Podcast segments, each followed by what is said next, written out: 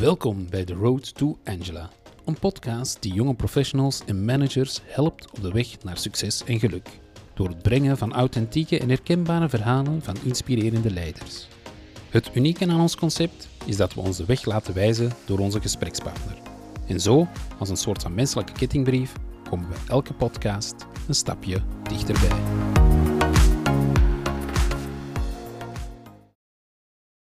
Dag luisteraars en welkom bij deze korte versie van de Road to Angela. Um, wij zitten hier vandaag met uh, Veronique de Mulder. Goedemiddag. Goedemiddag. Mag ik vragen, Veronique, om je eventjes kort voor te stellen, alsjeblieft? Ja, mijn naam is, uh, zoals je net zegt, Veronique de Mulder. Ik uh, ben professioneel al ongeveer 25 jaar uh, actief in een, um, in een algemene generalistische loopbaan ben eigenlijk uh, opgeleid als ingenieur, maar heb mij, uh, heb mij eigenlijk heel snel uh, gefocust op sales marketing om van daaruit naar general management te gaan. Ik heb het voorrecht gehad om dat te kunnen doen in drie zeer verschillende bedrijfsomgevingen. In tien jaar corporate, tien jaar overheid als, als vastbenoemd ambtenaar dan nog wel. Maar ook als CEO van een, een familiale KMO.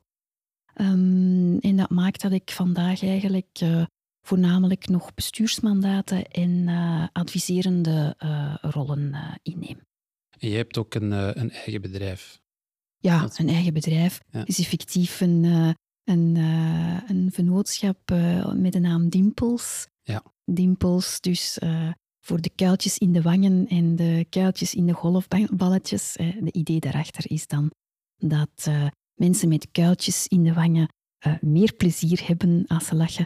En golfballetjes, dat is ook wetenschappelijk bewezen, met kuiltjes, die vliegen gewoon verder dan de gewone volledig gladde golfballetjes. Dus eigenlijk, Dimpels voorziet um, advies uh, voor ondernemers met net dat tikkeltje meer.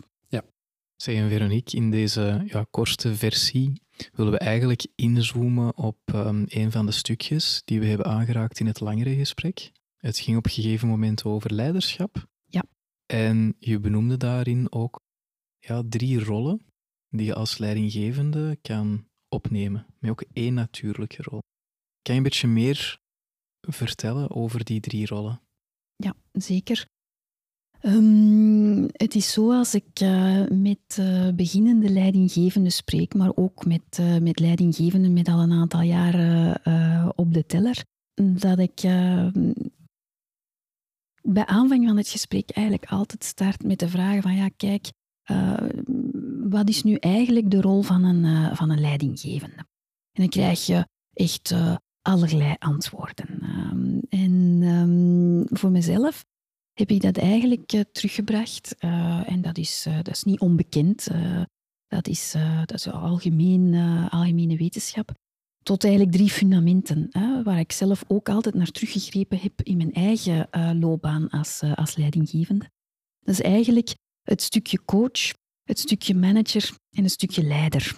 Um, en mijn vaste overtuiging is dat een goede leidinggevende eigenlijk die drie rollen uh, situationeel kan, uh, kan inzetten, uh, maar ook kan inzetten naar gelang de persoon die hij voor eh, zich heeft. Dus niet enkel in een bepaalde situatie, maar ook echt heel persoonlijk aangepast aan, aan diegene die hij op dat moment begeleidt of, of aanstuurt. Um, nu, het is zo dat zeer weinig mensen die drie fundamenten eigenlijk natuurlijk in zich hebben. Meestal zie je dat uh, als je dan de vraag stelt van, goh, nu dat ik u dat, uh, dat eigenlijk even schets, die drie, uh, die drie rollen, waar voel jij jezelf dan eigenlijk het, het meest comfortabel bij?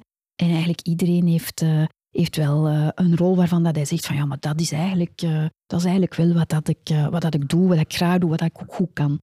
En de, de idee is dan natuurlijk om ehm, daar dieper op in te gaan en dan vanuit dat, vanuit dat natuurlijk comfort ook een stukje aan te leren om uh, andere rollen op zich uh, te nemen. En uh, ik merk toch dat, uh, dat, dat voor velen een, een openbaring is en, dat dat eigenlijk ook altijd wel heel positief ontvangen wordt. Mensen vinden het fijn om, om zichzelf op die manier eigenlijk te verbreden in hun, in hun leidinggevende functie. En misschien voor de duidelijkheid, wat is juist het verschil tussen managen en coachen en managen en leiding geven? Want ik denk dat voor sommige mensen ja. managen zo'n een beetje een algemene term kan zijn. Wat je eigenlijk, uh, ik zal misschien beginnen bij het, uh, bij het managen inderdaad. Dus dan zit ik ook meestal in het midden.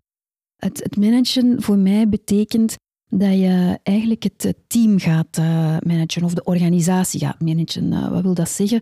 Dat wil zeggen dat je ervoor zorgt dat de juiste man of vrouw op de juiste plaats zit. Dat je ervoor zorgt dat uit elke individuele medewerker ook echt het volle potentieel wordt gehaald. Dat mensen zich kunnen ontplooien en dat ze dat doen op de juiste manier en op het juiste moment. Um, volgens ook wat de organisatie of het bedrijf op dat moment nodig heeft. Hè. Dan kom ik automatisch bij synergieën terecht. Hè. Want als je dat natuurlijk uit je medewerkers kan halen, dan kan je vrij snel ook een aantal synergieën benoemen. En dat is voor mij eigenlijk het managerial deel van, van een leidinggevende functie. Dat is eigenlijk dat, uh, dat die helikoptervisie eigenlijk ervoor zorgen dat uh, mensen op hun volle potentieel en in volle uh, samenwerking maximaal kunnen performant zijn. Um, maakt ook dat je er moet voor zorgen, en dan wordt het wat operationeler, wat praktischer, dat informatie beschikbaar is. Dat het team kan functioneren op basis van de juiste en de volledige informatie op het moment dat die informatie nodig is. Dat het team ook kan functioneren uh, met bepaalde mijlpalen en afspraken die duidelijk zijn en die uh, gehaald moeten worden, zodanig dat je echt op elkaar kan rekenen. Ik denk dat dat een, uh, een zeer belangrijke taak is voor een, voor een leidinggevende. dat wordt soms wel eens door beginnende leidinggevenden vergeten.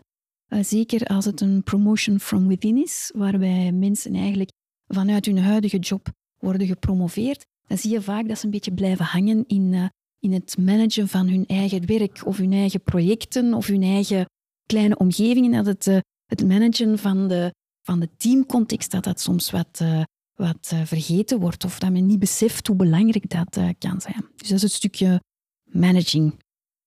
Maar je had ook nog coach en leider gevraagd.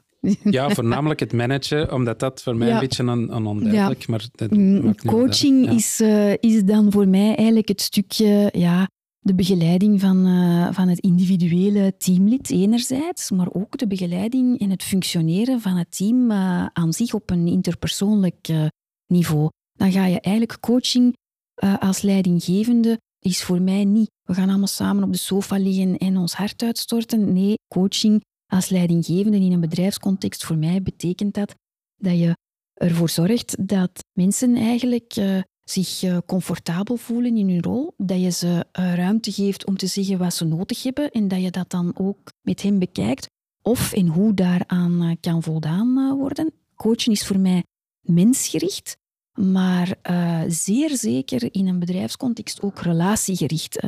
het is vaak ook nodig om te coachen in interpersonele relaties tussen mensen. Ehm, en dan zitten we uh, al snel bij uh, een, een, onderwerp waar we het ook over gehad hebben in het langere gesprek, bij die mediation en die conflictbemiddeling die vermijdend of uh, oplossend kan zijn. Ja. En dan het stukje rond leiderschap. Ik denk dat dat een, een zeer ondergewaardeerd stukje is geweest in, in bepaalde decennia. Hè. Um, daarmee verwijs ik dan naar wat ik zei. Ik ben professioneel gezien opgegroeid in uh, eind de jaren 90, hoogconjunctuur, alles was mogelijk, zelfsturende teams. Uh, we gaan allemaal samen zitten, kumbaya, en daar komen uh, oplossingen uit. Hè. Ik merk vandaag, de wereld is complex, vluchtig, en er is opnieuw nood aan, aan leiderschap. mensen hebben nood aan duidelijkheid, aan leiders of leidinggevenden die die leidersrol opnemen op momenten dat het moeilijk is. Zeggen van, kijk, ik sta naast u, ik sta achter u, ik ben er in goede tijden, ik ben in slechte tijden. Als het fout gaat, I got your back. Als het goed gaat, dan delen wij de successen. Mooi. En wat is jouw persoonlijke, natuurlijke stijl? Ja, wist ik natuurlijk dat je dat ging vragen. Hè. Dat is logisch. Ik ben van nature uh, absoluut uh, manager. Als je naar de drie kijkt. Ik heb door opleiding ook het stukje coachen uh, geleerd de alertheid voor hè, wat ik zei, dat, uh, dat mensgerichte en dat uh, relatiegerichte. Dat is dan, um, heb ik eigenlijk vooral geleerd in mijn opleiding als uh, bemiddelaar, als mediator. En het stukje leider, dat heb ik gewoon geleerd met vallen en opstaan. En vooral heel veel vallen en dan elke keer terug opstaan. Dat heb ik geleerd van, van heel veel mensen rond mij door te kijken hoe zij het aanpakten ik heb ook geleerd uh, van mensen die mij onbewust hebben getoond hoe ik het absoluut niet wou doen. Ja, dat, uh, dat is iets wat ik... Uh, en ik denk dat het ook met de jaren komt. Ik denk in, als twintig of als dertiger is dat misschien de meest ongemakkelijke rol.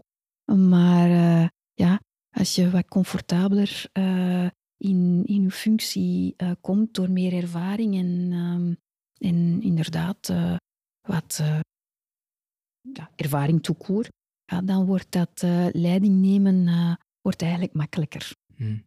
Maar dat is aangeleerd gedrag. Ja. Zeg, je hebt um, het nu ook enkele keren ook vernoemd, het stuk bemiddelen. Ja. Wat is volgens jou hetgeen een leidinggevende kan leren van bemiddelen? Ik denk um, bijzonder veel. En dat heb ik pas beseft nadat ik het postgraduaat uh, gedaan had. Het postgraduaat bemiddeling is uiteindelijk ook heel vaak gericht op uh, um, advocaten uh, en uh, humane wetenschappers die dat effectief in een, in een zelfstandige praktijk gaan doen, omdat het veelal gaat over familiale bemiddeling of over bemiddeling in handelszaken of burgerlijke zaken die aan de rechtbank gerelateerd zijn. Ik gebruik die bemiddeling inderdaad vooral in, in een managerial context. Um, waarom? Omdat in die opleiding heb ik effectief geleerd om oog te hebben voor teamdynamieken, voor, systemen, voor systemen ook, communicatie, uh, een aantal grote principes uit de communicatiewetenschappen ook. En dat was voor mij toen allemaal uh, nieuw. En wat je als leidinggevende daar vooral kan uitgebruiken, dat is een, een middelaar gaat eigenlijk andermans onderhandelingen faciliteren.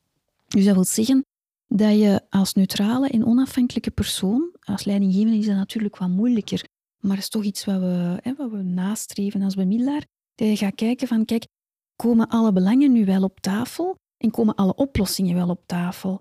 In relaties tussen mensen zie je vaak een vervlakking naar standpunten. Ik vind dit en jij vindt dat. En nu hebben wij een probleem. En als we dat probleem willen oplossen, dan gaan we onmiddellijk uh, kijken naar uh, wat wil jij, wat wil ik. En dan zitten we weer met een probleem, want dat ligt natuurlijk uit elkaar. Um, wat, um, wat ik heb geleerd is dat je, en dat is uiteindelijk uh, niet veel anders dan de negociatiestrategie die ook aan Harvard onderwezen wordt. Dat is uiteindelijk voor een heel groot stuk daarop geënt. Dat is dat je eigenlijk eerst de taart gaat vergroten, uh, om dan de taart te verdelen. En daarmee bedoel ik, je gaat eerst kijken van goed, wat ligt er nu eigenlijk, wat zijn nu eigenlijk de belangen? Niet de standpunten, maar de belangen. Het kan bijvoorbeeld zijn dat jij een bepaald standpunt inneemt omdat je iets heel erg belangrijk vindt. Maar als de tegenpartij of uw collega in dit geval niet begrijpt wat voor jou zo belangrijk is, dan kan die ook niet creatief en constructief meedenken aan het vinden van het tegemoetkomen uh, aan dat belang. En dan ga je inderdaad een heel aantal mogelijke oplossingen vergeten of zelf, zelf, ze gaan zelf niet aan bod komen. Dus zo'n een, een begeleide negociatie, als ik het zo mag noemen, maar eigenlijk ook elk gesprek tussen mensen, wat je op die manier bekijkt, zal altijd in een paar stappen verlopen. Je gaat eigenlijk eerst uh, ontdekken wat is nu een standpunt en welk belang uh, zit daarachter? Dan ga je, als je dat allemaal op tafel hebt uh, gelegd, dan ga je eigenlijk een stuk brainstormen van op welke manier kan daar nu aan tegemoet gekomen worden. Vanuit die brainstorming ga je naar een onderhandelingsfase, waarbij je uh, een aantal van de oplossingen opnieuw van tafel veegt. Om, dat kan om allerhande redenen zijn. En om dan uiteindelijk te landen met, een, met een oplossing. Maar het, het mooie eraan van die, van die stijl, van die aanpak, is dat je als leidinggevende op dat moment opnieuw eigenlijk de kracht bij de medewerkers legt. Je gaat dus niet... Eigenlijk ben je dan coaching managing en leading tegelijkertijd aan het tonen als je die technieken toepast als leidinggevende. Maar je gaat niet als dominante leider zeggen, voilà, kijk, nu, nu, nu gaan we het zo doen. En de mensen gaan op zo'n moment ook van tafel gaan met een, uh, een voldaan gevoel van oké, okay, goed, we zijn hier uitgeraakt, we hebben dat zelf gedaan. Er is van alles bovengekomen, wat eigenlijk dus misschien zelf nog beter als wat ik had uh, kunnen dromen. In het, beste, in het beste geval natuurlijk. Mooi. Vind ik zeer, uh, zeer waardevol. Ja, dat is, een, is ook een heel boeiende een heel ja, Ik vind het zelf materie. ook heel boeiend om verder te onderzoeken. Dus, ja. ja. De, ta de, taart vergroten om dan daarna terug te verdelen. Dat heb ik ja. geleerd. Ja. En ja, voilà, de vertaalslag maken richting van standpunten naar belangen. Ja, absoluut. Heel, uh, dat is echt een fundament in, uh, in die aanpak. En ook effectief um, ja, de mensen zelf laten komen tot, uh, tot oplossingen. Ja, er zitten heel veel mooie dingen in. Dat is, en voor mij hoort dat heel, heel erg bij, bij een functie als, als leidinggevende. Hoewel ik dus de, de opleiding heb gevolgd in een, uh, ja, in, een, in een andere context, zal ik nu maar zeggen. Ik gebruik het op, uh, op die manier. Hartelijk dank, Veronique. Alsjeblieft. Dankjewel. Volg onze verdere avonturen in episodes via LinkedIn of theroadtoangela.be.